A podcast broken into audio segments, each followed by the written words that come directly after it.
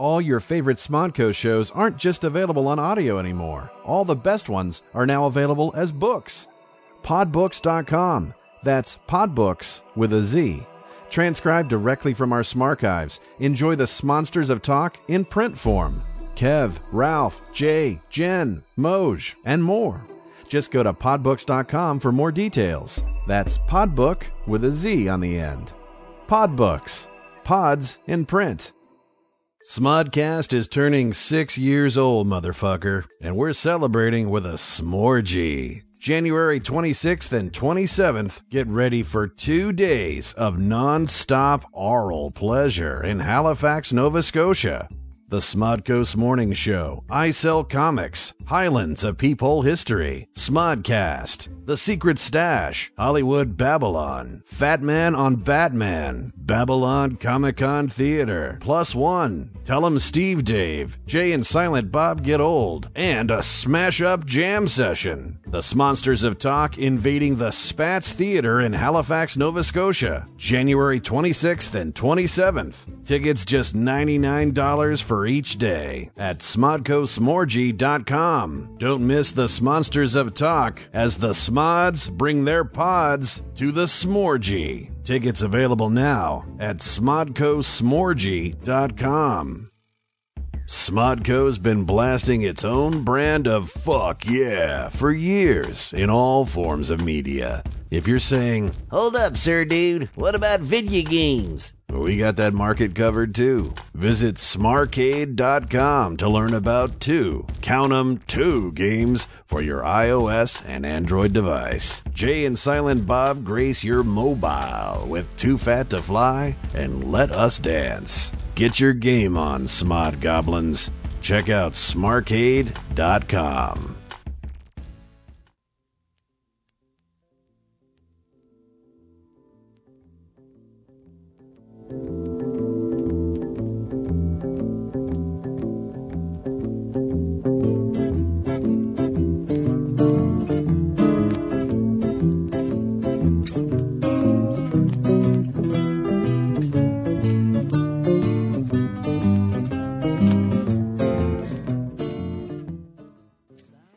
This is Kelly Carlin, and welcome to Waking from the American Dream.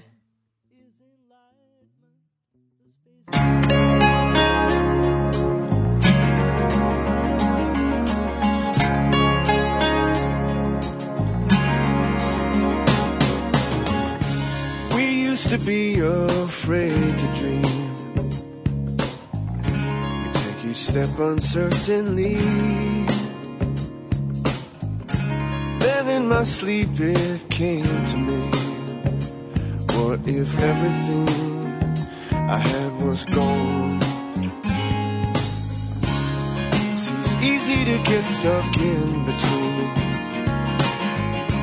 what you have and what you need. Well, all the while you were sitting next to me, and then suddenly I see.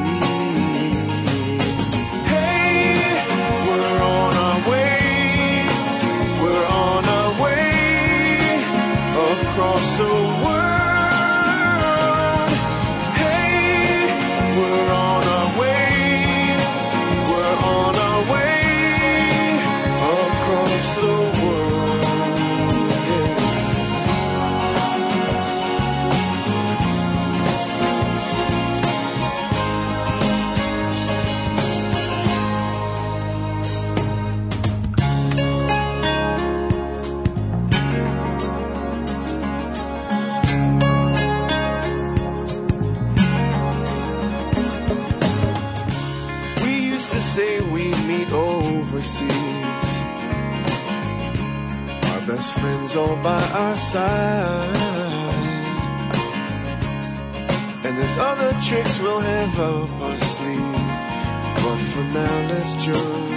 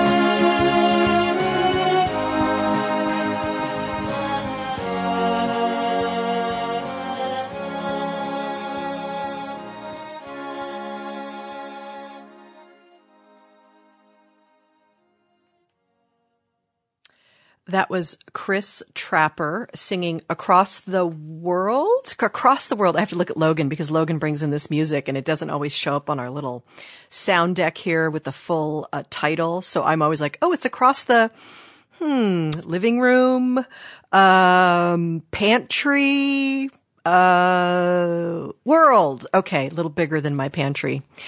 I don't even really have a pantry. I mean, I guess I do. I wish I had a pantry. I wish I had a big New England pantry where I could put my canned peaches. Even though I, I don't really like peaches and I certainly don't like canned peaches, but I would make them for all of you because I'm a giver that way. Hey everyone, welcome to Waking from the American Dream. It's uh, almost the last day of November. Yes, another month has flown by. Uh, of course, I haven't been here for half of it. I do apologize. I was out doing things you know, that happens, that life thing. But next year, I'm hoping that if I do my solo show in LA, I'm not going to be doing it on Thursdays. I'm going to try to do it on Tuesdays or Wednesdays. And then that way I'll always have my Thursdays open for you guys and I won't abandon you anymore because it makes me sad because it was really nice to know that I was coming into the studio today and, um, and by the way, it's officially dark out. I mean, it's only 505 here and well, it's been dark for hours here today. I actually felt like I was living in Seattle. I thought, hmm, maybe I could live in Seattle. Of course, it was only drizzling here. It, um, you know, it's not. But when Logan said he was in the Pacific Northwest, it wasn't raining at all for days. So it's actually raining here more in Southern California than it is the Pacific Northwest. Although there was a nasty one coming in today. I saw like Mendocino area had some nasty rain. So yes, it's actually raining here in Southern California. And no, it's not pouring. No, not like that song. It's just kind of drizzly and supposed to rain a little bit tonight. Uh, so every, I hope everyone had a great Thanksgiving. Uh, I did my best Martha Stewart uh, imitation, and I had 18. Uh, we had 18 people total here. Uh, we deep fried two turkeys uh, had a beautiful long table. Uh, I just really get into it. I, it was funny. At first I was like, where does this come from? And then I'm like, oh yeah, my mother, duh. My mother was so into holidays. Every, we, I mean, we weren't religious in any way, of course not. Um, but we did the Easter, we did the Easter ham, we did Christmas, we did Thanksgiving and, you know, birthdays were always a big thing. And, uh, so mom always liked to have a nice table. So, uh, I got that from my Dayton, Ohio mom, Brenda Carlin, bless her soul, hanging out there in the ethers with my dad, wherever he is. So I normally don't do this, but I felt like being a little bit like Harry Shearer this week. I have a couple of news items that really fascinated me this week. Uh, one of which was I just had to cut this out and it's just, I'm sure you've heard of it, but maybe not. So there's this young boy, well, he's 19 now, but Angus T. Jones, he stars on Two and a Half Men. He's been on the show forever and ever. He used to actually be a half a man and now he's a full man. So I guess, um, uh, according to this young actor, he went on some sort of testimonial video recorded for the Christian themed website Forerunner Chronicles. And he said, I'm on Two and a Half Men and I don't want to be on it. Please stop watching it. Please stop filling your head with filth. People say it's just entertainment. Do some research on the effects of television in your brain and I promise you, you'll have, you'll have a decision to make when it comes to television. Well, of course, um, this is just after this young man uh, has been on the show for 10 years, uh, signed a new contract for one year for $350,000 per episode to, uh, to, to make this shit that he makes. And it's not shit because of the way he thinks it is. It's just a shitty fucking sitcom, right, people? I mean, you know, without, uh, uh, what's his face on it? Why am I blanking? Charlie Sheen. Charlie Sheen. Thank you. Without Charlie Sheen on it, I mean, it's not fun watching at all. I mean, Ashton Kutcher, whatever. So anyway, I guess, of course, like all good actors who say things um, that they shouldn't be saying and that the network heard them say, the one that pays them $350,000 an episode, he came out a few days later and apologized for that. And actually didn't apologize for his comment about the content. He did apologize to all the fine people who worked on the crew and, and worked on the show and that he didn't want to insult them. The people who are making the crap that he doesn't want everyone else to watching. oh, I love this town so much. It's so entertaining.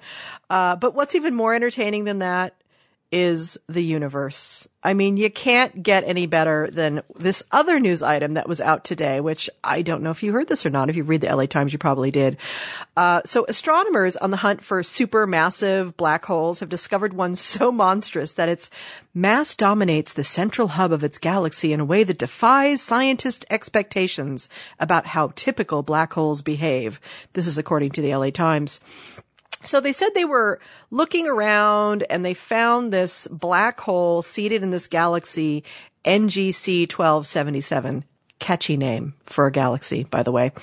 Uh, the galaxy itself is 220 million light years away. Okay, let's just wrap our heads around this first, okay? You have to go the speed of light for 220 million years and you will reach this galaxy. Okay, just wrap your head around that one for a moment. I'll wait until you've pulled your head back together because my fucking head just exploded with that one too. And then the thing is, they say, you know, normally black holes take up like only like 0.1% of the mass of the galaxy, but this one they found was a bit larger than that. Um, this one they revealed has the mass of 17 billion of our suns. So it has the mass, not of 17 suns, not of 170 or 1700 or even 170,000. 17 billion. 17 billion of our suns, the mass of this black hole in the galaxy that is 220 million light years away. And we think we know what the fuck is going on. We think we have the answers to things. I mean, see, this is why I am neither a believer or a non-believer. I am just an, I think I've got a new t- term. It's called an awer. I'm just in awe. oh my. Everything, you know, I, I, I, it's stunning, stunning, stunning, stunning. And, um, just as stunning and just as confusing and just as mind boggling is Lindsay Lohan. I'm sorry. I, you know, once again, it's about this town, but it's more than this town. It's about really, really, Lindsay. Now today they're reporting that she slapped someone at some public place and she's up, you know, and she's also dealing with these car crash she had on PCH a few months ago. I mean, she, wasn't she the one who was in jail with a little bracelet on? I mean, I, and oh, well, and then of course there's the Liz and Dick film. That, that's probably, uh, that's probably the saddest thing at all. I didn't see it, but I was just watching the Twitter feed all night with that and I just felt so sorry for her clearly she has, or, or clearly her parents have a mortgage payment they needed to make because, uh, yeah, very, very sad. Uh, so poor Lindsay Lohan, uh, very confusing. I just want to take her against my, my bosom, my wise bosom and say, Oh, darling, oh, darling, let me unconditionally love you for 10 years and see if we can find your soul again and, uh, get that talent all up and shiny again because uh, she could have been she could have been an Elizabeth Taylor. She still could be, but I'm I fear she's going to be. Uh, I don't think I don't want to say it out loud, but I don't know if she's going to be around for many decades. We'll see. It's very sad. Uh, so those are my uh, quandaries of the week, the things I've been contemplating, the things that I pulled aside because I thought, you people, you need to hear this from me. Uh, these are things I contemplate all day long. I don't know why, but I do. Uh, so here's the coolest thing though. The coolest thing is this morning I woke up a little early, a little extra early because I had to get up and because I had to speak to Anne Lamott at 9 a.m. She was doing her press junket in New York for her new book, which is called Help, Thanks, Wow, the three essential prayers. And, uh, I actually got to talk to her. Now, if you listen to this show, you know I've mentioned to her, oh, a bazillion times because she is one of my heroes. I mean, this is the woman who wrote the book Bird by Bird, which is about writing. And this is the woman who writes, talks about shitty first drafts and that for me, without shitty first drafts, there would be no creative expression because my perfectionism is a motherfucker. So, uh, she's, so she was so gracious. She was so lovely. And, uh, she got on the phone with me. She goes, I feel like I know you. And I'm like, Oh, I just feel like weeping. Thank you, Anne. And I'm like, honey, I do know you. I've read every word you've ever written. Uh, so here's a few wonderful little, uh, Anne Lamott quotes that I brought up here. Uh, uh, you can safely assume you've created God in your own image when it turns out that God hates all the same people you do.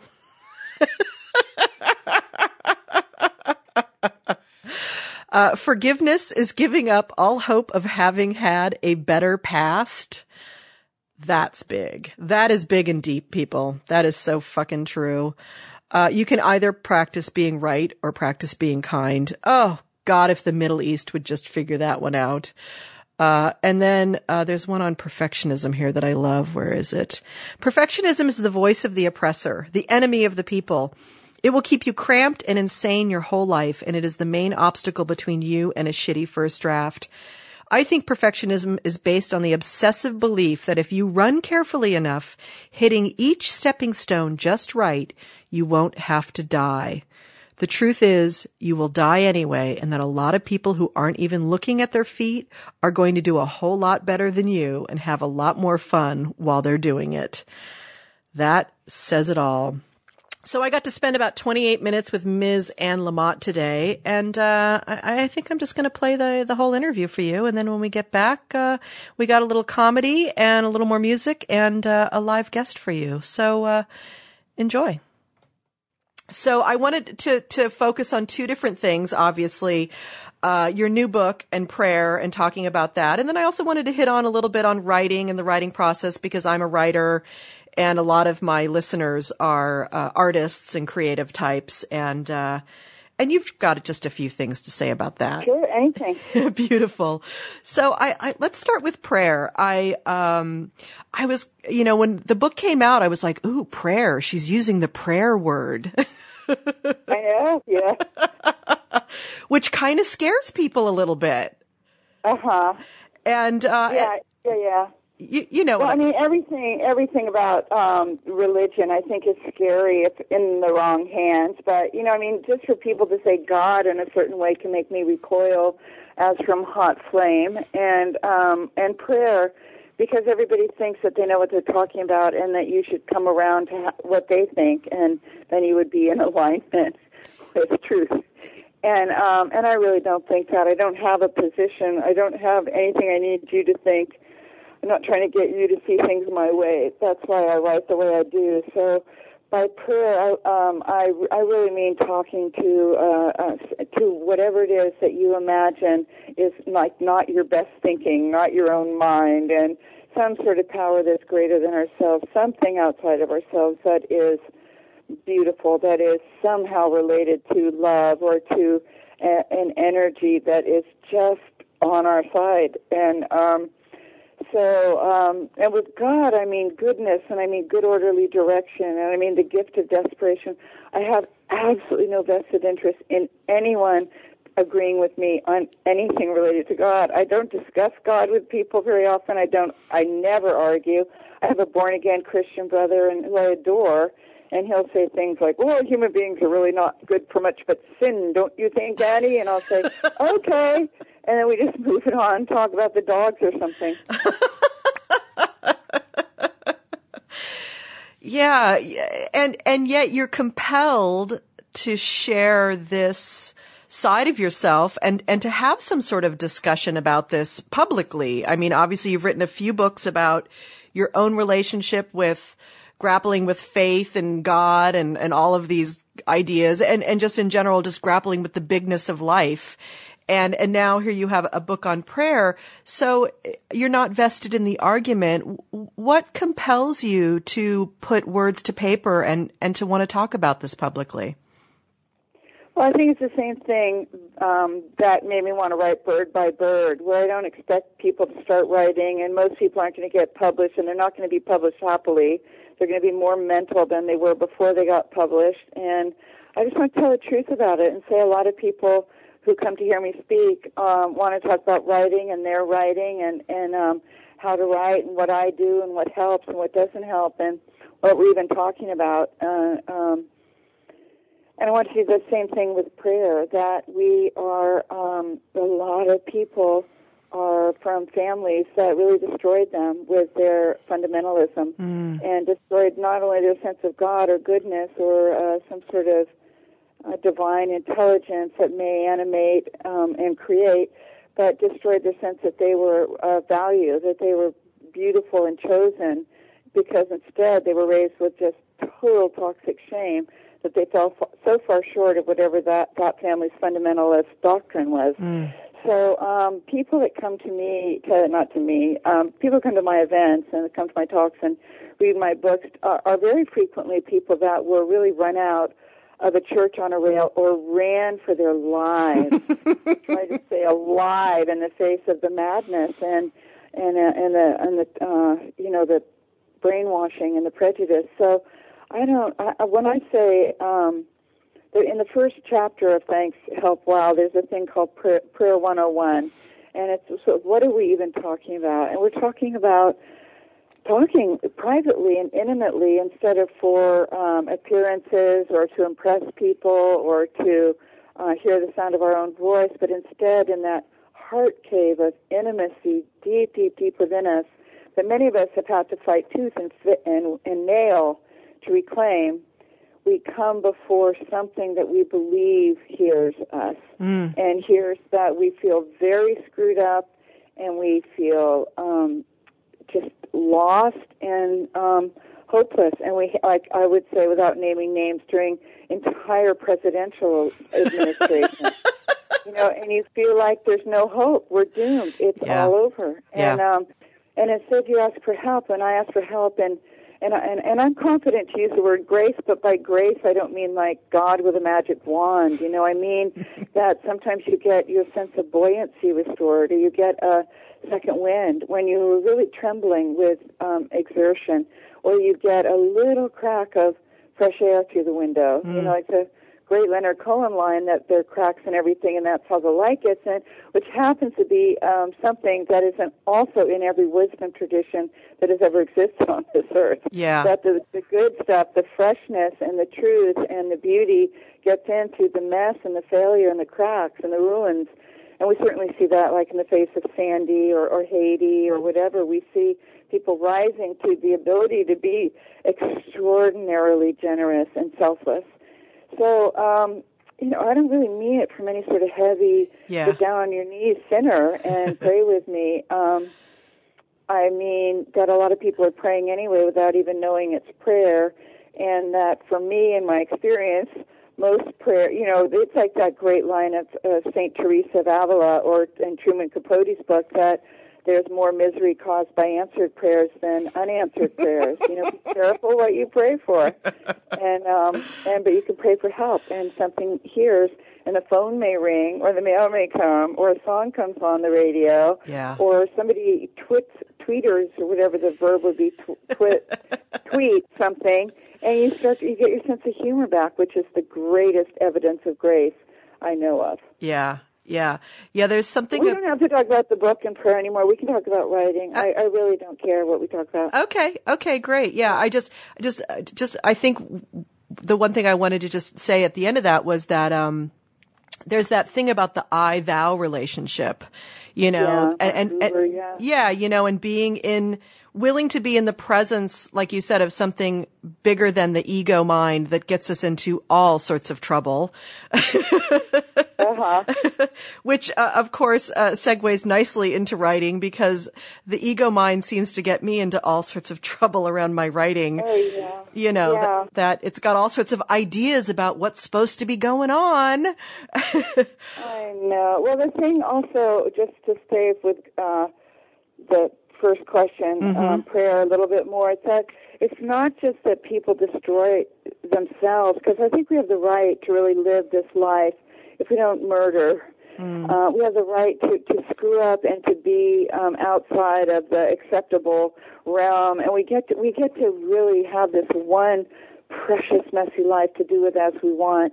But at the same time, people destroy children, you know, with their own ego needs and their narcissism and their conviction. Or you just like look through the last election, what people would say, the, the subjugation of women were, um, is so so confidently undertaken, you know, and with Yes. such conviction that they're right, it, it ends up being about bringing miserable, miserable circumstances to bear on little ones, on the Mm. only innocent ones here. Mm-hmm. And so it's not like like you and I could completely screw up our own day really easily and probably routinely with our best thinking and with those 37 bad internalized voices that start chattering once we sit down to write.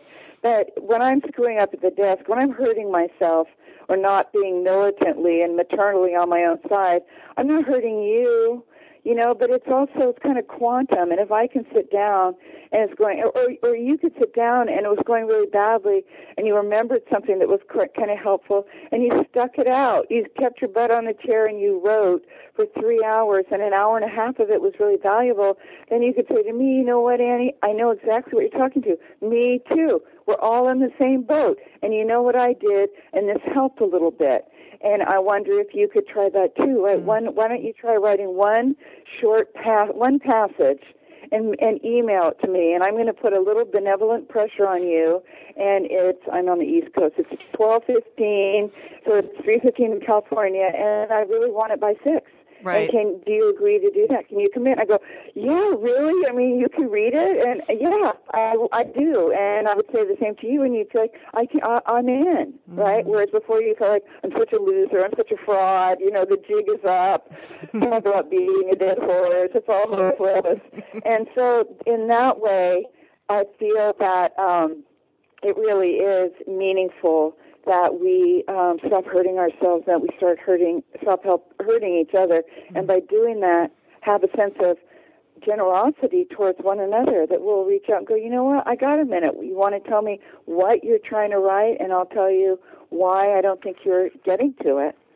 Yeah, yeah, yeah, and I really, you know, this this perfectionism, you know, that really is the murderer of of the self, and and the acceptance, the opposite of that being just the acceptance of the messiness of this human experience, whether it's uh, sitting down to write or raising a child or uh, or trying to be a president even you know it's like that's the thing Yeah, that drives yeah. me crazy about any president it's like these people are humans they're in some ways they're really just trying to do the best they can they're not a god and they don't have a magic wand people I know. It's right. It's exactly right. Yeah. It it drives me crazy. And and and, and that's the you know there's there's something about your gift of teaching us how to be messy and human because you're willing to do that in front of us uh, through your writing and by revealing your your own thinking and your and your own way of being. And uh, I, I'm wondering you know you went from f- uh, did you write a fiction book first and then go into nonfiction or I wrote four books of fiction. Yes, Three of that's them what I I was thought. still drinking, and then I wrote my first sober book was called All New People, and um, based. I've been sober about a year, I think, and it was based on a um, dad who's always annoyed with the mother because she's religious and and kind of teary, and she takes everything seriously, which I do. And he says to her, "You know, honey, in a hundred years, all new people." You know, and uh, so I was like that title. Then I wrote um, a bunch of nonfiction, operating instructions, and bird by bird. So- then I wrote some novels. Then I wrote the faith books. And so, and so my question is, when you went from fiction to nonfiction, uh, did what? ki- How was that leap for you? And and and did you feel more vulnerable? And and what? Why did you make that leap? Well, um, I always thought of myself as a novelist. I love novels, and I was one of those read those very smart, sensitive reading girls. I always think of us as the reading girls, although we're all close to sixty. But the reading girls who found literal salvation in chapter books. Six years old, first grade, chapter books. Pippi Longstocking, you know, Wrinkle in Time. Yes. Uh, Beezus and Ramona, and you know all the books in the fifties. When I was raised, people, my dad would read us Robert Louis Stevenson and you know, Rudyard Kipling and, and Louisa May Alcott. So I all my first love was all of fiction, and um, and I really accidentally wrote my first nonfiction, which was just a journal of my son's first year. And then I wrote, wanted to write a book on um, this. It was kind of the evangelical, semi-messianic part of me that wanted to write the writing book because I really felt everything that was out there was just total BS. Is Yes. that how to get an agent and the assurance that if you got it published that you would get the FDA stamp of approval and then you'd have really good uh, self-esteem most of the time. And it was all a crock. And I wanted to say the writing will work though. The Yeah. thing that will work is the habit. The, the, it's like a calling. You know, to be called to writing is like being called to a monastery uh, or meditation. So um, the difference is that fiction is so much harder for me mm. because you have to keep six plates spinning in the air at any given time, and um, and for me, most of the spiritual pieces I've written have been very short. And Help, thanks, wow, is under 100 manuscript. It's like 50 manuscript pages. Mm. All the pieces in the three collected works on faith are 10 p- pages or less. So there's kind of a beginning, a middle, and an end. Mm-hmm. Whereas with a novel, you've got about a year before you even know what you're really writing about. It's going to take you a year to find the characters, and um, and there are no shortcuts, and you're going to have no self-esteem most of that year because at any moment you could realize you're you've gotten off track. Yeah, and you're in a So box somewhere. me- but because I'm a reading girl and I was saved and found salvation um, first in chapter books, I um, always will love the novel most, and I'm always most grateful for someone who's written a great novel, Mm. like Barbara Kingsolver. I haven't read the new one, but Lacuna or Poisonwood Bible or Bean Trees a million years ago. You read it, you read three pages. They, a novelist creates a whole world that you have to enter into, and you let go and you you you submerge with them, and you get lost in their world, the the history of the people, and you get found. It happened at six. It happens at fifty-eight. And I'm so grateful by the third page because I know I'm going to be good for 10 days. and I, I feel like, thank you, thank you, thank you, thank you. And also in fiction, you can use all the stuff about your family that you can't really use in nonfiction. Yeah. All, every, everything, everything, everything that happens to you, all, everything that happens is yours and you own it. All the truth is yours. And you p- may have to make the family be Catholics instead of Asian, instead of Buddhists. And you may have to make them have five child, children instead of one. And you may make, make the parents really tall with blonde hair and beautiful teeth and you may have the parents have a loving marriage. You may have the parents have a disastrous marriage. Whatever is going to throw people off a little bit, then you get everything that happened is grist for the Mill. Mhm. Mhm. Yeah, I, I started writing personal essays, autobiographical stories, and I'm just starting to work on a project which is I'm kind of doing the halfway point. It's like semi-fictionalized version. It's like it's the, the pieces, a lot of pieces are there and people will recognize it's obviously my life, but I, I want to like turn up the volume and play with the themes and, and I, I've never done, I've done I think one short story. So I've never jumped fully into fiction, but I can feel a pull and a longing in me to do just that, to use all the fodder of my life in ways that are, you know, that, that I can, you know, really, you know, use them in a kind of a brash way so that I don't have to, I don't know, da- not, not dance, and I, because I, I'm very truthful in my writing, but there's there's something there's something sounding freeing about fiction, but at the same time, I totally get that sense of because I've written a few screenplays where you start the story and then the story takes you somewhere, and it's uh, the characters are suddenly writing their lives, and you're like, who's in charge of this? I know. I know exactly what you mean. Well, in Bird by Bird, I wrote a lot about how um, you really have to be just available for them because to me it seems like on some level the characters know who they are and what they're about. And what I do with characters is I always try to shoehorn in um, this material that I just think would be so brilliant, and it would be such a great line if I could just get someone to say it. And um, but it might not be true to the character. Yeah. And you have to take that stuff out, like Jessica Mitford said. You know, you have to kill your little darlings. Yeah. And um, but and but I believe the characters know what's true about them, and I feel like when I get the little tug on my sleeve that means that a novel wants to get itself written, um, I sort of groan because I know it's going to be three years, and I really won't know what I'm doing for a lot of that. And um, but I if I um, if I sit down and I open it up for business and I start to work with one thing I know about them, one gesture they have, one way, the way they hold their hands when they're bored, the way that they, um, the way that they wait for a cup of coffee, what they are like when they have their head on the pillow in the dark. I just start there and describe it as well and as honestly as I can, then they're going to give me more. You know, they're going to give me what they were thinking about. They're going to give me what's on their mind, and the reader wants to know what's on their mind. Maybe you're going to tell me in two pages what's on their mind, and maybe I, as your reader, want to read about a paragraph. Mm. You know, but you've got two pages, and somewhere in it is what you were after all along. And so, the, but then you have a terrible first draft, and you go through and you take out the bad stuff. Yeah, I I tell you what a gift your um, shitty first drafts are because uh, without that I I don't think I would have ever sat down. There was too many voices in my head telling me uh, you know, look out there and look at what it has to look like. And then of course I had the, the shadow of my father uh, looming over me and and to sit down and give myself permission I, I just I say this to everyone It's so listening. hard. Give yourself just yeah, and just let it be the worst. Dre- I call it vomiting on the page. Yeah.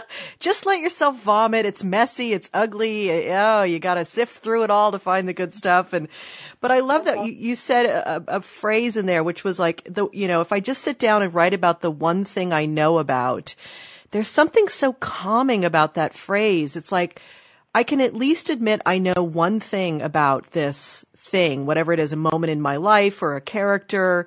And to start there, it's almost like a visceral experience in my body. I can feel my body settle in and, Uh-huh. and something open up, a, a, a window opens up where I'm like, Oh, yeah. I mean, even if it's only five sentences, this is definitely what I know about this thing. Ah, that's such I a know, but the thing is that, first of all, if I were really stuck, I don't think you would use the word vomit. You know, I think because you care for me, you have a re- respect for me. And if we were in a cottage with two rooms and I was very stuck, you'd go, you know what? I'm going to make you a cup of tea. I want you to sit here and I want you just to breathe quietly and deeply for like the time it takes me to make you some tea and then I'm going to come back. Mm. Then you sit down with me and then you go, what are you trying to write? And I would say, I'm trying to describe being in Muir Woods with Barbara the first time I see her after the diagnosis. Hmm. And you say, okay, well, Muir Woods, I haven't been there in 10 years. Where did you actually find a parking space? So you found a mm-hmm. parking space. So that's not interesting. You ah. found you found a parking space. That's four words. You found five words. You found a parking space, and you step into the cathedral that is Muir Woods. Mm. Tell me what it looks like. It's a movie in your head. Just write the movie down, and then I'm going to come back in about half an hour. Just keep because you know what. You would, you're different with me than you are with you. As I'm different with me than I would be with you. Yes. We've only got a few more minutes, but I, I, I wanted to know just a little bit about your own process. I, your father was a writer, wasn't he? Yes. Did you feel like you had to move away from his shadow or compete with him? Did you have to work on any of that stuff with yourself? Because uh, it's a dance I do a lot in my own life with my own creative life. And, and I was just curious how you handled it and how, and, and what that was like for you. Um, I never felt like I had to move away from him. It was very different, and I did feel like I learned um, how to do it and what's true. And I saw that that uh, rewards from the outside world weren't were, were very dicey, very roller coaster, and that the rewards of he sat down at five thirty every single morning and got his work done. And I learned that that you sit down at the same time every day, and you ta- you know we all ha- tapped away on our uh, portable, you know, our portable manuals, Adlers and Olympias, and um, but my dad died so y- when I was so young, and I was really just d- developing my own voice. Um, I had worked at a magazine, Billie Jean King's Women's Sports, and I had written a few little things that had gotten published. But the first thing I wrote that um, the first book was about my father's brain cancer and our family, and it was the first time I was trying to find my own serious and comedic and literary voice. And I really wrote it as kind of a love letter to him because I knew he was going to die, and I wanted to say, "Wow, you know, thanks and wow." And and and and you did it, and you blew us away, and we're going to stick together, and it sucks, and we hate it. And um, so it, that was a very very different circumstance because I was only 20, I was 23 when he got sick, and the world world effectively came to an end. Yeah. So, um, but you know, I can remember. It's funny. I, I am. My fly is always down. I'm always lost. I all. I forgot my luggage at the TSA security point and had to have someone call to have me come back. So I'm very, very spaced out. But I remember my dad when I was five or six years old giving me a picture of a baby snowy owl from the Pacific Northwest and saying on the back of it, "Isn't this a funny little guy? I wonder if you could tell me a story about him." Oh. And that was what we're all doing. You know, it's Yeah. like well, you have had really, really an amazing series of circumstances. I wonder if you could tell me a little story about the last year. You know, so Yeah. I love that. Oh, that's so beautiful. Wow. And when you are obviously when you're you know do you always know like you're writing a book? Do you write every day no matter what and whatever's I write five days a week, usually no matter what. During the election, I was very, very involved in the election. It was very hard for me to concentrate, and I don't write right before or after a book tour, and I write when I'm back, you know, and that will effectively be the first of the year because I'm done, uh, you know. I write when um, I'm home and I can, and I try not to bring so much pressure to myself. I really have plenty to go around, and so um, I will settle down from this book tour, and I will really will be back at the desk by January second. A- And I want to thank you for your uh, both your tweets, but especially your Facebook posts about the election and your own wrangling with it, and uh, and just you know being able to speak a lot of you know the anxiety that a lot of people felt, and uh, in your own unique, fabulous way. like, you know, I would check in with you every few days, like, okay, how's she handling it? Because I need to know uh-huh. right now. because there's always, you know, and then you were doing the whole candied corn thing, and I'm like, oh, good, she's eating her way through it like I am. Okay, good. Uh-huh. Well, someone last night did the sweetest thing. An old lady brought me a very small amount of candy corn, like a fistful, you know, not like a, ba- a black bag of it. Yes. Brought me a fistful in a little cute gift, tiny little gift bag, and it was so perfect. And she said, "I know you don't want a massive amount to eat in your hotel room, but I know you want some." Oh, that's so and, perfect. and I knew she was a Twitter person. That's fabulous. Well, one last question I have for you is, uh, how are prayer and writing for you um, similar in your life? Um, well, they're they're both about submission in a certain way. They're both about um, the uh, trick of submitting to this uh, process that is kind of going on within me and without me, and at the same time to work from a core of feeling that I'm of value and that I don't have to prove anything else to anybody, but that there's this thing inside of me. I was given a creative heart and soul and biography. I grew up around writers. I grew up around books. I grew up immersed in the culture. And and I got it's like I got given one of the golden tickets in Willy Wonka.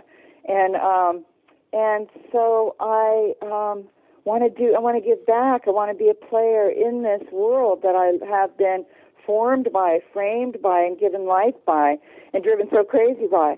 And so I I try to find that space of commitment to um, devo- you know, it's almost like a devotion to the writing craft, and in my spiritual life, just a devotion to the spiritual path and to the tools and the practices and the meditation and the reading and the immersion, while at the same time feeling like I'm a I'm a well beautiful, um, worthy per- a person worthy of value, whether I ever succeed or, or whether I ever do anything else again that impresses people, that I am deserving of care and help.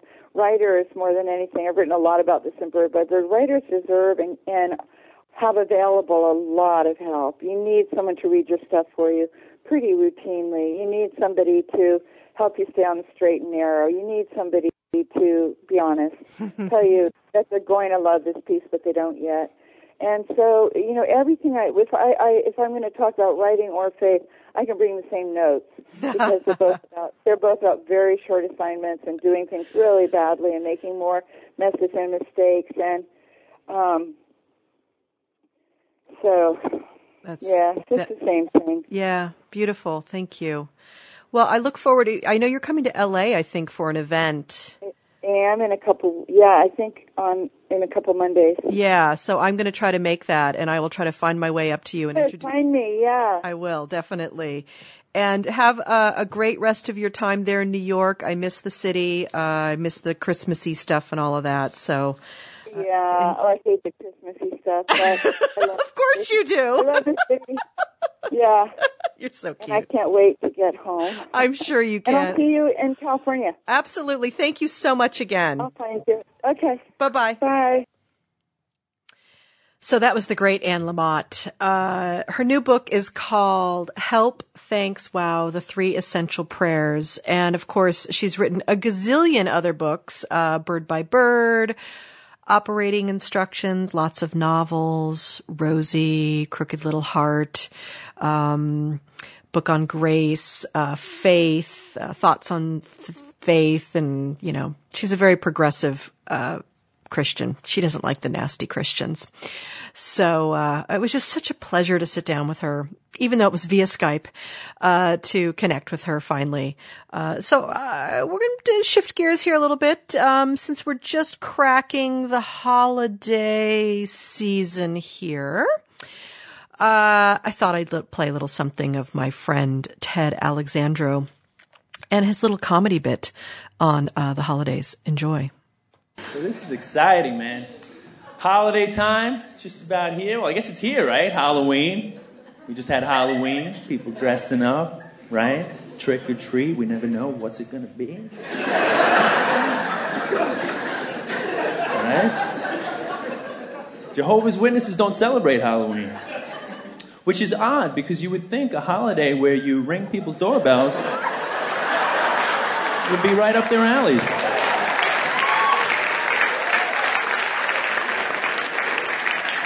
More candy for me. People say strange things around holidays. You notice that? Be like, hey, happy Thanksgiving if I don't see you. Hey, if I don't see you, have a happy Thanksgiving. What the hell does this mean? If I do see you, I hope your Thanksgiving blows. Really bad. But if I don't see you, happy. I like the New Year's. That's always a fun celebration. It's so bizarre that we're drunk. We're counting backwards. Like, when did this tradition start? Did they have it back in ancient times, like in ancient Rome? Did they have the countdown and be like, X, I X, V I I I, V I I V. No, I'm out. Happy New Year, Hippocles. I am out. I will see you at the vomitorium.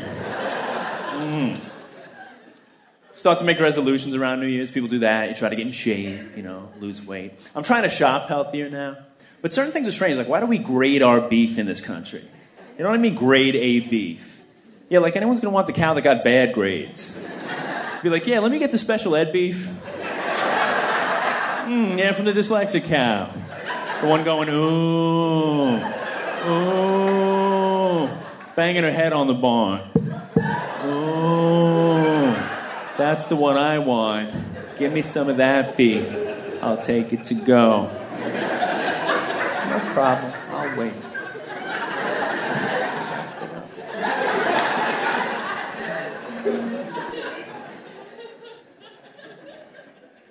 Thanksgiving's coming up. That's always fun. Last Thanksgiving, true story, I go over to my mom and dad's for Thanksgiving dinner, and my mom, for traditional Thanksgiving dinner, orders Boston Market. You believe that? Boston Market. But she serves it in her own china, right? So the guests wouldn't know. But my brothers and sisters and I would drop subtle hints. We'd be like, So, mom, do we get two sides with the turkey? Is it two or is it just the cornbread? What's the policy? She was like, Just take what you want and pass it.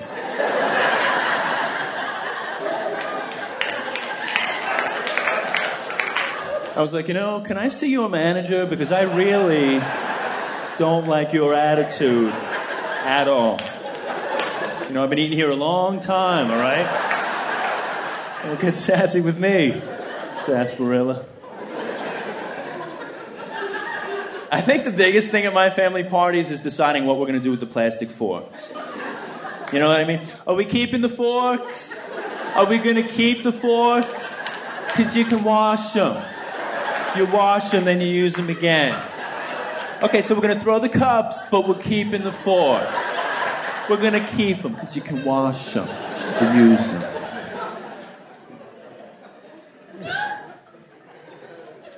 And you can tell how old you are based on how you feel about the forks. Because when I was younger, I was like, fucking throw the forks. Who cares? We'll get more. On behalf of the entire kitty table, we say, fuck the forks. That's how we feel about the situation.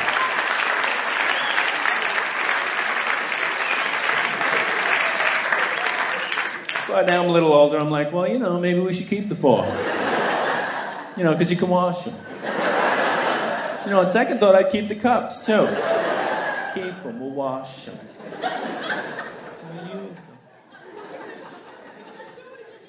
Holiday time, right? And before you know it, Martin Luther King Jr. Day's here, right? That always creeps up on you.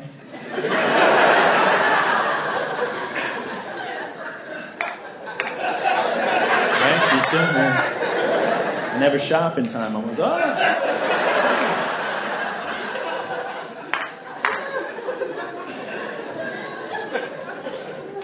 But I, uh, I honor the spirit of Rosa Parks.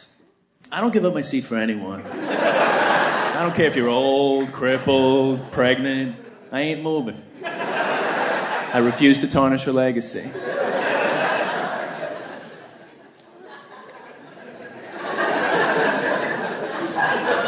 But we've got to come together, right? We've got to find ways to come together. Like, since February is Black History Month, I think we should all pronounce it Valentine's Day.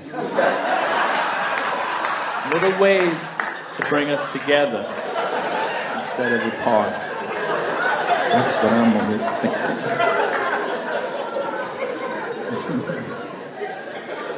A lot of different names for each other, all the different politically correct names Asian American, Latino American, African American, Caucasian American. I've never been to Caucasia because I don't know where the hell it is. I would love to visit the motherland someday if somebody could point it out on a map. How I long to frolic amongst my people and do the dance of the Caucasian.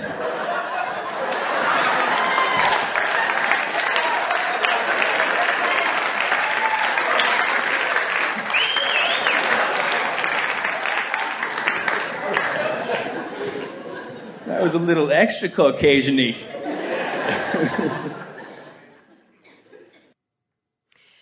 That was uh, Ted Alexandro doing his holidays bit. Uh, Ted and I met on a cruise ship. No, no, no, it wasn't like that. Uh, we were both on a cruise ship with Lewis Black, who uh, was doing a comedy cruise and uh, invited a bunch of great stand-ups. And I'd never heard or heard of or met Ted before the cruise ship. And Ted's one of those people that that really blew me away. And he's got some really smart, smart, thoughtful humor. And, uh, he's got an abortion joke that will just, uh, my dad would have loved actually. so I'm, uh, really excited to, um, and honored actually. I've never had an elected official on my show before. And, um, you know, lo and behold, I was out tweeting one day and, um, I, you know, was on the Twitterverse and came across, uh, uh, a, gentleman who, uh, is actually a representative congressman from, uh, the great state of California that I live in. And he and I connected on, on Twitter. Uh, you know, we had a nice back and forth, uh, never anything too, um, you know, too edgy or anything. I mean, we both come from different sides of the aisle. Um, uh, I'm speaking of uh, Representative uh, Jack Kimball, who comes from uh, California's 54th district, which we will talk about that in, in a little bit. Um, and and really, uh, Jack's uh, has an inspiring story. He, he certainly was. Um, you know, he he he had a dramatic rise from being the son of a wealthy businessman to Congress, and you know, I always I always like those really inspiring stories about people pulling themselves up by their designer bootstraps. Uh, so I, I wanted to have uh, Representative uh, Kimball on today to, to, talk a little bit about the election and what's facing the country and, uh, Maybe he and I can sort some things out since it seems other people in Congress uh, can't. Uh, so I want to welcome, welcome you, Representative Kimball. Hi, Kelly. It's great to be here. It's it's really nice to have you, and uh, I want to thank you for coming on and, and being open to, you know, uh, coming onto a show where, you know, I, I definitely have a progressive lean and, uh, uh, you know, that we can show people that people from, you know, opposite ends of the political spectrum can, can actually have a conversation with each other. Right. And that's very important to me too. I think if there's one thing this last election proved, it's that I think uh, the American people want both parties to work together.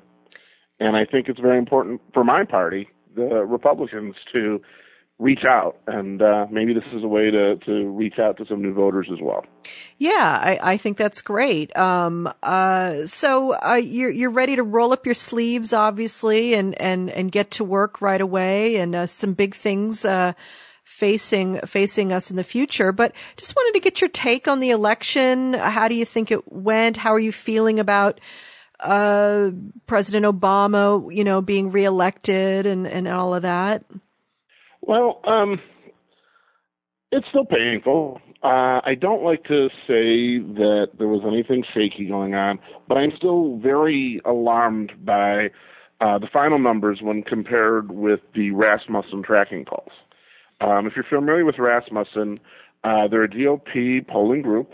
Uh, they do a lot of work at NASCAR, Denny's restaurants, uh, Toby Keith concerts, and they had um, Mitt Romney with with a pretty substantial lead going into the last weekend. Yeah, yeah, yeah. I, you know, I, am not familiar with that group. Um, clearly, they're doing some some very legitimate work there at um, those Toby Keith concerts. What are they tracking? Do you think at at the Toby Keith concerts? Are, are they? This is where they're polling people uh, there. At, and, and why not TGIFs? Why just Denny's? Do you think it's? I think it's important to get a good cross section of the American people. Yes. Um, TGIFs, for example, uh, a lot of their cooking actually has alcohol in it, which would put Mitt Romney at a big disadvantage. Yeah, that's true. That's true. And um, yeah, and I think, you know, like in my neighborhood here, Magic Johnson owns one of the TGI, TGIFs, and, and I'm guessing that that might have skewed their poll a different way if they had, they'd gone to the Magic Johnson one. Correct. So, I mean, see, I, I'm not, you know, I'm not a statistical person. No, clearly um, not. No. But it does seem like the sampling is very important. Yes, yes, I, I, I would agree. And, um, you know, uh, that, you know, and I don't, I don't call myself a racist, but I, I, do have difficulty with NASCAR in particular. I'm more of an IndyCar girl, you know, so my, my races seemed, I, I kind of like those other kind of cars better than the, than the NASCAR. I, I, I mean, I, I don't, I think that's one mistake that we've made, actually. I think it is important that we become a bigger tent. I think our party in particular needs to reach out to uh, people of other ethnic groups. Yes, and, and, and of other shapes of race cars. Correct. Yes, absolutely. Formula One. Yes, totally hello. different shape. Totally different. I mean, you know, it's well, you know, I would say though the people that can afford the Formula One cars themselves are are probably people that Mitt Romney hangs out with. He probably knows the people who owns right. those teams. Of and course, And I believe actually on the campaign trail he mentioned that he he did know some race car drivers. He did. That's right. And and the race car I, owners. Yes, that's right. I really had hoped that that would uh, help push him over. Yeah, yeah. Those those six or eight people. Uh, so in, in and and the people in your district, what what were some important issues for them during this election? Um, well, I think one thing, um, a lot of them um, are old. Mm. And so, uh, obviously, the Democratic plans to do away with Social Security, Medicare, um, things like that were very disturbing to them. Uh, wait, uh, I just, um, I'm a little confused here. Uh, my understanding of of those issues is that the Democrats actually are, are interested in preserving those those um, those uh, programs. So I'm not That's quite. the spin they like to put on it. Oh, okay, right, right. They, oh, I see. It's okay. So secretly, even though they say in public that they're for them, secretly they're they're not. Well, I mean, you have to look. You know, it, there's a track record here. Right. Um, there is no president in the in the history of the United States who has been more anti-gun owner rights than Barack Obama. Yet he has not publicly endorsed any action against gun owner rights. Yeah, and, and strange enough, he's actually expanded them because I believe he passed a law that you could actually carry a gun in a national park. Exactly, which is just to lull us into a false sense of security.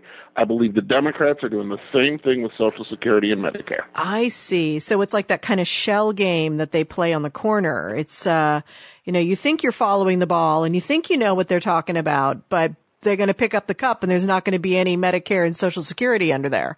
Exactly. Oh, okay. So that must be complicated for you when you're in Congress dealing with these uh, fellow Congress people uh, on the other side of the aisle. I mean, so whatever they say, you just assume they're saying the opposite? See, that's where it gets a little tricky. As as a congressperson, um, I, I have an obligation um, to vote no. yes. and the problem is, if I start thinking they're saying the opposite of what they're saying, then I don't know if they're saying the opposite because they want me to vote yes, Ah. or they're saying the opposite because they want me to think they want me to vote yes, and then I would still have to vote no. Ah, yes. I could see how having to actually think about things could get really confusing. And so to be on the safe side, I see that no is probably, uh, well, it's going to, you know, I, I'm guessing it'll just, it'll keep your record consistent, certainly. It, it has. It has. Yeah. Yeah. And, and, you know, you can never be blamed for creating any kind of new anything.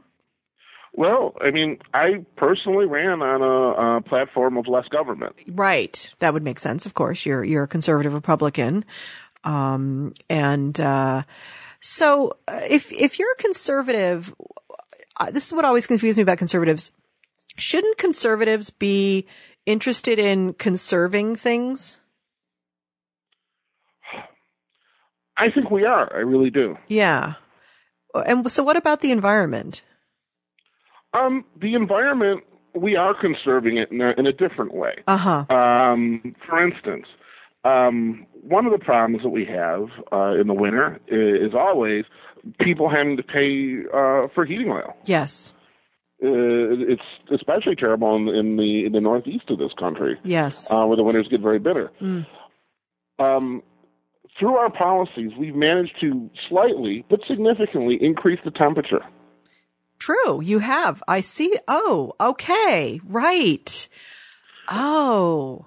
So this is a long-term plan you've got going Exactly. on. Wow. If we could just bring it up 10, 15 degrees in the winter, the, the saving cost uh, on, on heating would be astronomical. Wow. You know, this is a, this is a strangely brilliant plan you guys have. I, you know, this whole time I just thought you were just, you know, kind of being stubborn about, you know, global warming and stuff, but, but I see that you're actually on board in a really kind of proactive kind of way now. Wow. Right. This is, this is, this is really, uh, this is very enlightening to me. So this would solve the problem of, of winter heating. Winter heat, we're also looking at it as boosting uh, tourism uh, for the country because we believe we can create more beachfront property.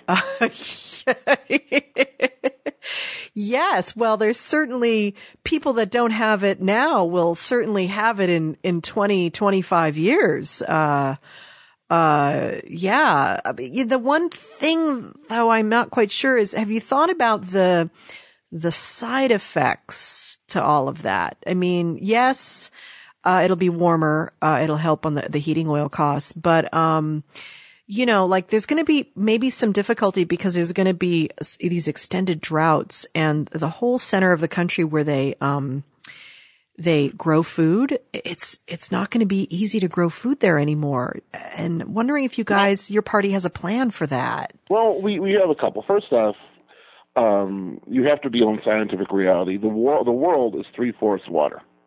Right. We're not running out anytime soon. All right. Secondly, True. secondly, um, a lot of people mistakenly believe that Republicans do not believe in evolution. Right. Well, some do and some don't, certainly. We, as a party, we, we are strongly strong believers in evolution. In fact, our plan is that as the Earth continues to grow and get warmer, um, our skin will change. Um, Ah. If you have seen um, my boss, John Boehner, Yes, I have. he has a very healthy orange glow. He does.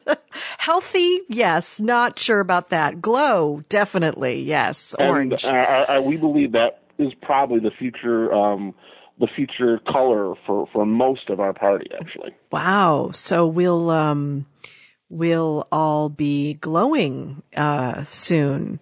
So that'll so that's so that interesting. Yeah. Okay. So um and and and and what about the other issues? I, I'm I'm you know there's a big issue right now going on. Um, this Benghazi thing, you know, and and, Yeah. and Ambassador Rice, and you guys are really up in arms about her, and yet Oh. when you look back on other people from your party making statements uh, about foreign policy, like oh, John Senator John McCain talking about Saddam Hussein and and um, weapons of mass destruction, um, and and that kind of thing. I mean, eh, that seems like a way bigger blunder than what Ambassador Rice did. Oh, oh, not at all. Um, I, I had a meeting with Ambassador Rice earlier this week, um, and unfortunately, I have to say it did not go well. Uh, she was unable to even tell me the basic connections between Al Qaeda and Saddam Hussein. Um, she had very little clue of why we should invade certain countries that we must invade soon. And you have to look at the entire disaster of the Obama foreign policy. Um, the death of Benghazi is terrible. We will do everything we can to bring justice for the Ghazi family.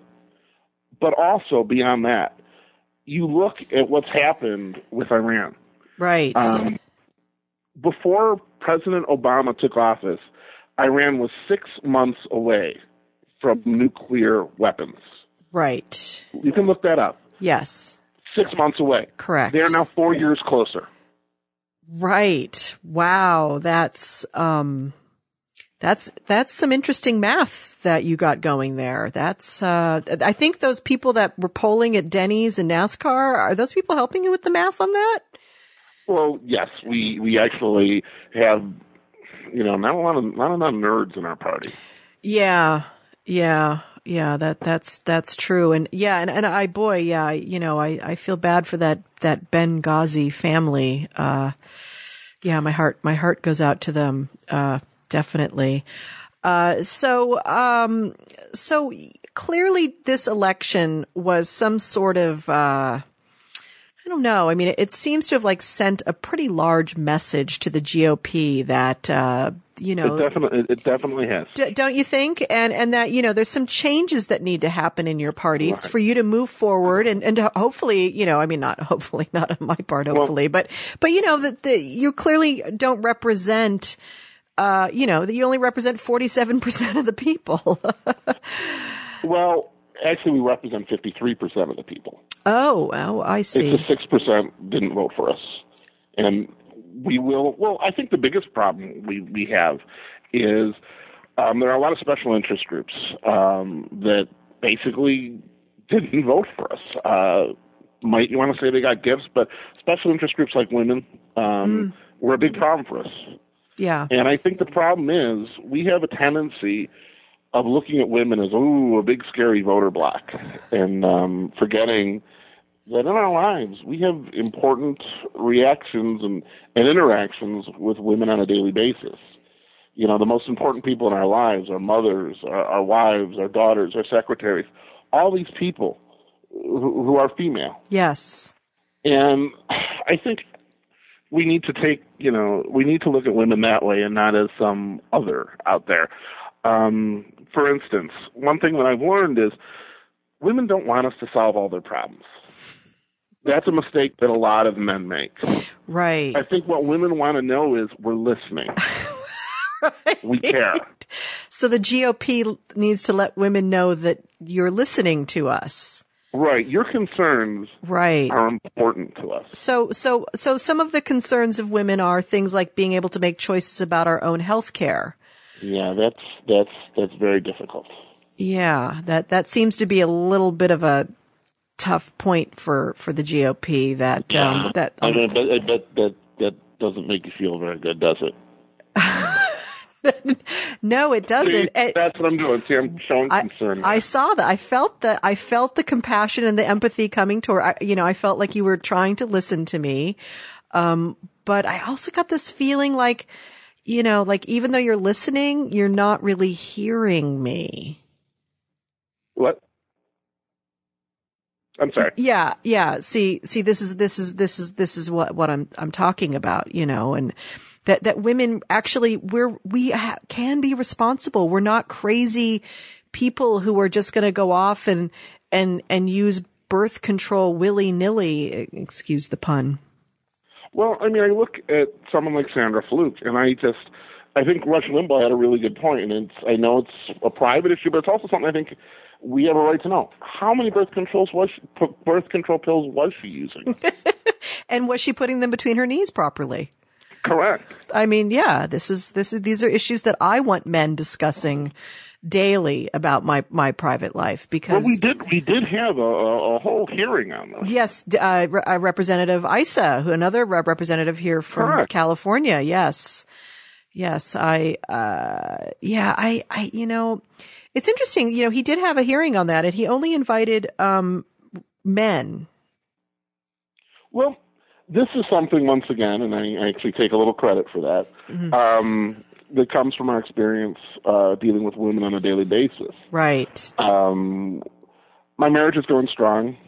Uh, my wife is barren, but we've adopted, and, and things are great. Um, but a while back, we were having a little bit of difficulty.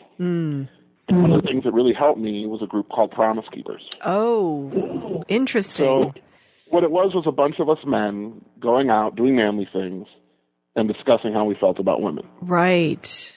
And so we tried to bring that exact same approach um, to our hearing. You know, and I think in that in that way, then you were successful. Thank you. Yes, that you you have a a, a kind of a a, a in, uh, enclosed kind of separate way of thinking about things and um and and that you let us see that you I mean that's one thing you did communicate was your thinking about uh, your private thinking about about women in public and uh, as a woman uh, I learned a lot actually from that. Uh, not, not that I, I was thrilled with what I learned, but, um, I learned that I, I, I probably need to protect myself more. we we can be a party of women, and that's I think the big thing. Um, my plan is to continue to fight for more women. Well, at least the yeah, more women, more women in Congress, and um, by 2016, I, I think we'll be ready ready for a chair. Ah, okay. So, so, and, and, Maybe not maybe not one of the, one of the big committees. right, right. We'll start small, So- but we will have a woman chair. Maybe like, you know, homemaking or, um, s- uh, committee of, uh, uh, I don't know. I mean, what, what, what do you think a woman could handle? Well, I'm on the etiquette committee, and I think that would be a perfect one. Well, one a sure. She'd she'd know how to fold a napkin and and and and who's supposed to sit where and which fork to use first. Correct. Yeah. Um, science committee. yes. That's, actually, that might not be a good one, but I mean, there's a lot of them. Yeah. I I noticed that your science committee is. Uh, it's interesting who you choose uh, to be on that science committee. Um, not a lot of fans of science on that committee. Well, science is a very difficult uh, field to study. I mean, the Earth's been around for six thousand years, and in that time, it's gone through a lot of changes, and we've learned a lot about it. But there's still a lot more to learn. Clearly. you know, like actually biology might be an interesting thing to learn or, or actual geology too. There's books, there's books written about these things that, um, that a lot of esteemed minds have been studying for hundreds of years about, uh, the planet and its evolution and, um, uh, life, uh, evolution. And, you know, you, you, you might learn a few things if you open up one of those books. I get most of my science from three books: uh, the New Testament, the Old Testament, Yes. and Atlas Shrugged. The big trifecta.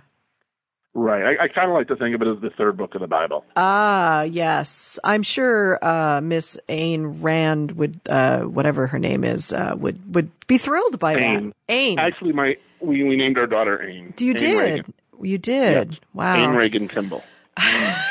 yes, of course.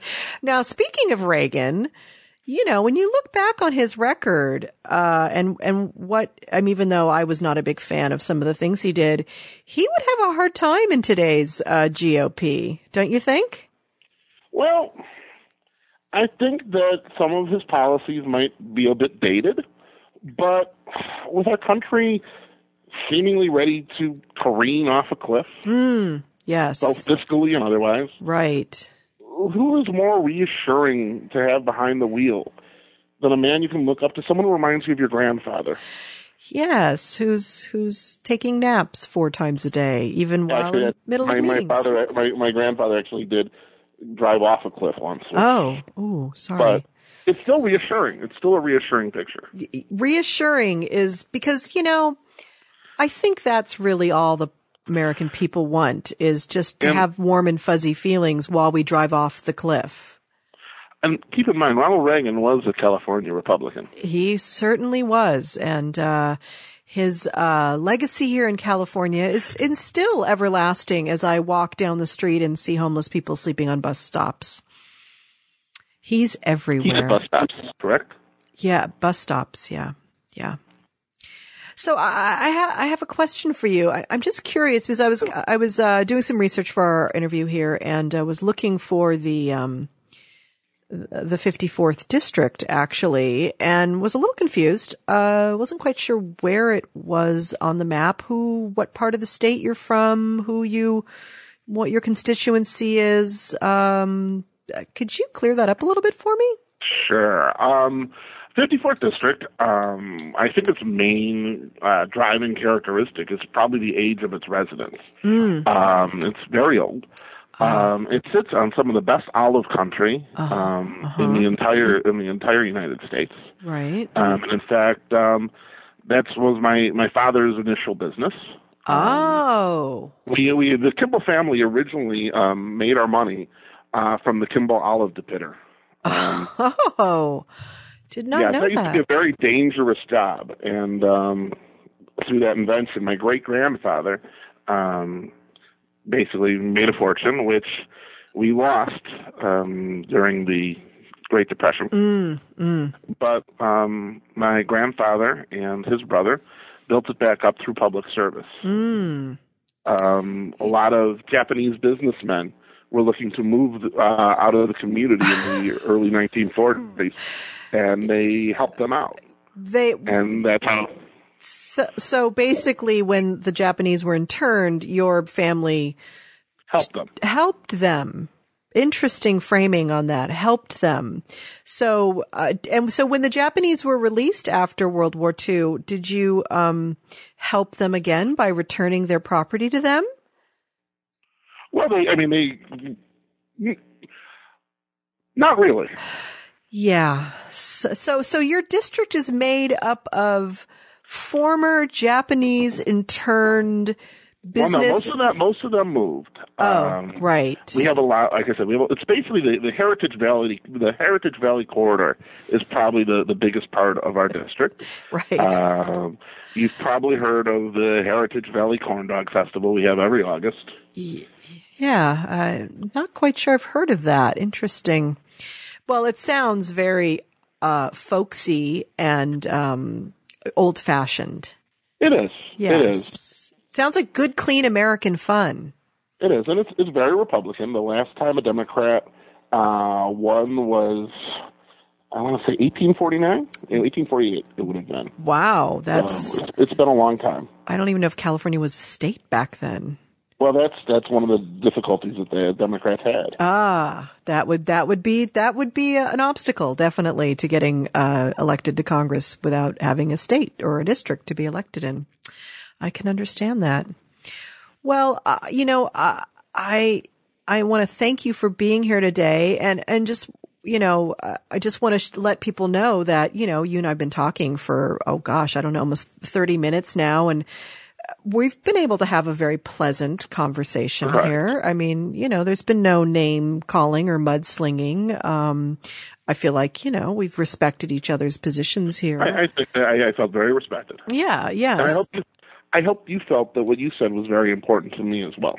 I, I felt it was, um, I felt, felt that you, you heard the words I was saying. I, I, I, I definitely did. Yes, and, and you understood the order they were in, but I don't. I'm not quite sure how much meaning uh, crossed that that barrier. But uh, is there any uh, particular message you want to leave uh, the American public with uh, as you start? Uh, now, this term you're starting here, you've got two years. Uh, are you going to be busy? Are you going to walk across the aisle? Are you going to do some compromising? What's what's you know what's the big message you have for the next two years for the American people? What jobs do you want to get done? Well, um, first off, I, if I don't, if you don't mind me giving just a real brief plug, Sure, Cor. um, I have a uh, new ebook that just came out. Great. Uh, Profiles in Courageousness.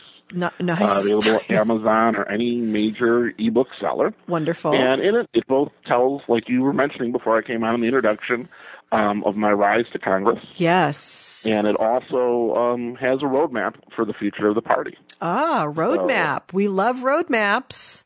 So it's called Profiles in Courageousness. In courageousness. Yes.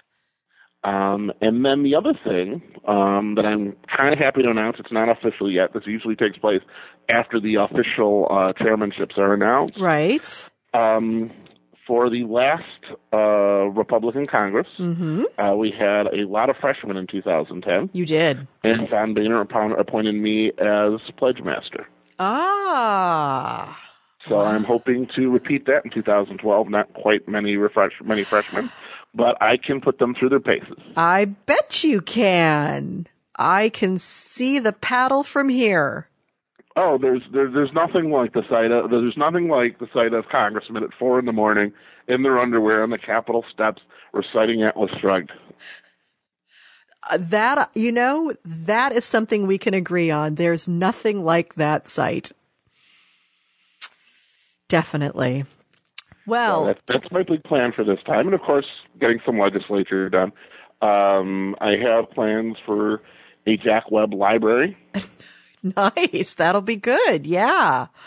Well, actually, the library's already built, but I would like to get it named after Jack Webb. Oh, okay. Oh, okay. Will there be actually books in the library? Um, I believe right now there's actually over a thousand books. Wow, a thousand. That's Um, that's they we have I think with the largest VHS tape collection of any public library in California. Um, but um, they keep insisting on buying more books, and people check them out. So whatever. crazy. Those crazy people who go to libraries for books. Well, Representative Kimball, I want to thank you again for being here and uh, thank you for your service. And I hope that you can um, get some good work done and work with our president, and um, your party can can move beyond the um, the obstruction that it's enjoyed uh, doing the last four years, and uh, some real work can get done. Right. Thanks for having me, Kelly. I really appreciate it. And just so you know, anything with policy, any issues you have, Yeah. any concerns, I'm here for you. You can give me a call if you want to chat about it, and I'm I'm here to listen. That's that's I feel listened to already. Once again, you're you're doing great with the women. You really are. Thanks. Yes. Okay. Th- thank you. Thank you. Thank you, Representative. Thank you. So, um, that was uh, Representative Jack Kimball. You can follow him on Twitter. That's how I met him. Uh, he is REP Jack Kimball on Twitter, and uh, you can enjoy his uh, sharing of his unique um, ideas that he puts forth for the GOP. Uh, and, uh, I hope you enjoyed that as much as I did. He's a great guy. And, uh, if you can figure out who he really is, then, uh, that'll be fun too. So, uh, that's our show today. Uh, and I hope you have a great weekend and, uh, are doing just, you know, oodles, oodles of Christmas shopping because damn it, our, our economy needs it. We, the economy needs people spending money, and it really does. I mean, it's a funny thing. I used to talk to my dad about this, you know, and he used to say, we actually do need people to buy stuff. It is, there is some level of consumerism is important because then people have jobs. And it's like, yeah, I know, dad. So I want you to go out there. I want you to get yourself a Tickle Me Elmo doll because we know there's not going to be many of those left on the shelves. I want you to go out and buy some boxes of ding dongs and Twinkies because we know there's not going to be many left of those on the shelves either. And, uh, you know, and, and go out and get yourself something nice for Christmas. You know, fine. I know you're supposed to be giving other people gifts, you know, whatever giving is greater than receiving or whatever, but you know, go out there and get that thing you really, really want for yourself and wrap it up and put it under the tree and, and let your wife or your husband or your kids try to figure out who is that from? And then you can open it and act really excited, like, oh my God, it's exactly what I wanted. And no one will know. They won't understand who, who gave it to you. And then maybe one of them will actually take credit for it. Wouldn't that be funny? Oh my gosh, that would be funny. All right, so I'm going to play a little song, a little ditty here coming out uh, of the show. But before I do that, I want to thank uh, Logan Heftel for being my producer and uh, my button pusher. Oh, that sounds very dirty. I don't mean it that way. Please, people, stop that. Uh, I want to thank everyone at Smodcast for all they do for me. And um, I want to thank my husband. He's just a great guy. Bob McCall, just a great guy, really is.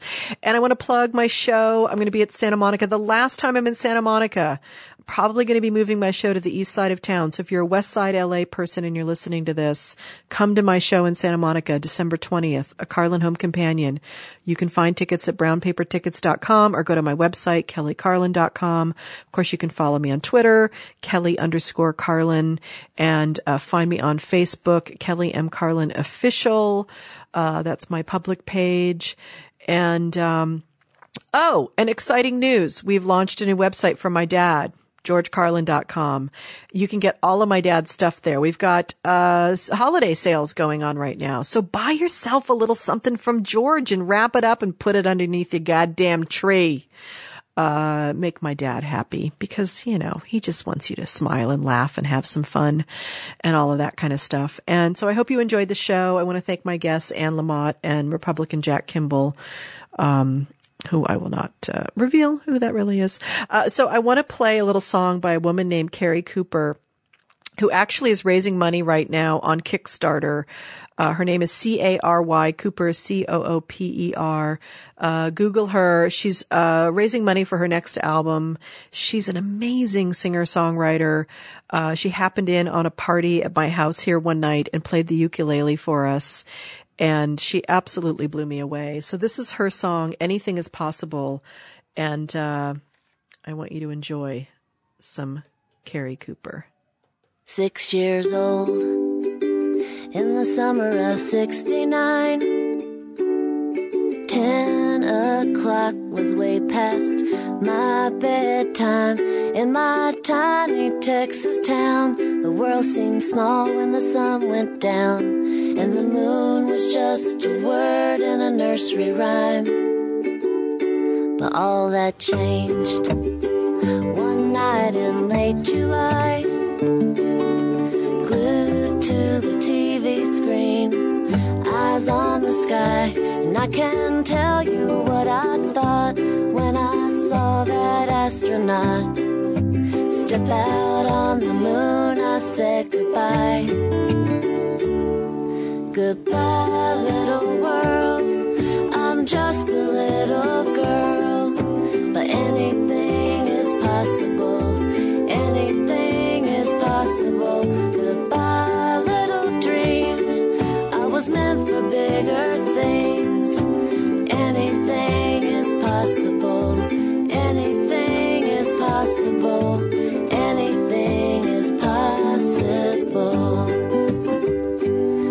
1980. It was February cold. Home on a Friday night. 15 years old. Dad said, Come here if you can. I know you're not a hockey fan. But we watched that team take Russia for the gold.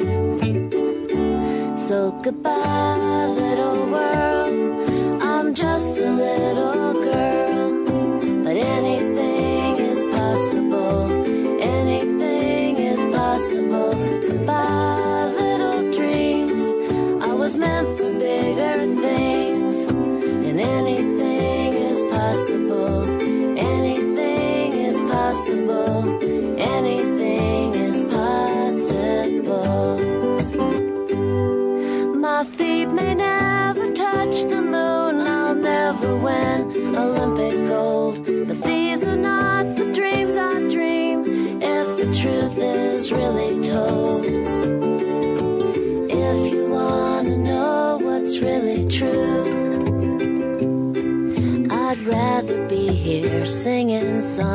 with you.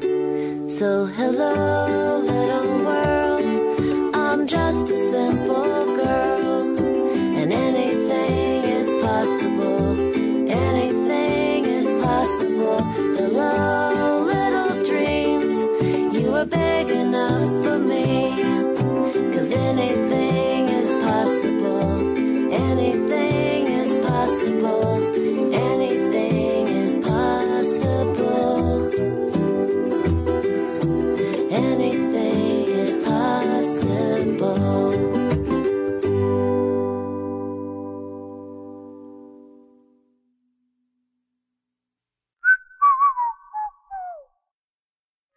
This has been a production of Smodco Internet Radio. Sir, only at smodcast.com. Smodco Internet Radio broadcasts the free funny, but you can broadcast your Smodco love with merchandise. Shirts, posters, comics, memorabilia, and more. Jay and SilentBob.com is your hub for comic book men, Secret Stash, and Kevin Smith's cinematic catalog. It's an online one-stop shop that fulfills your need, minus the weed. Jay and SilentBob.com. Bookmark it, baby. So you're saying, Yo, third dude, I just got paid and I want to get laid. might your humble narrator suggest a live Smodco show? See Smod.com list all the upcoming performances with links to tickets. As for getting laid, that's all on you, amigo. We just make you laugh till you shit your pants. The Smonsters of Talk could be coming to your town. Go to csmod.com and find out.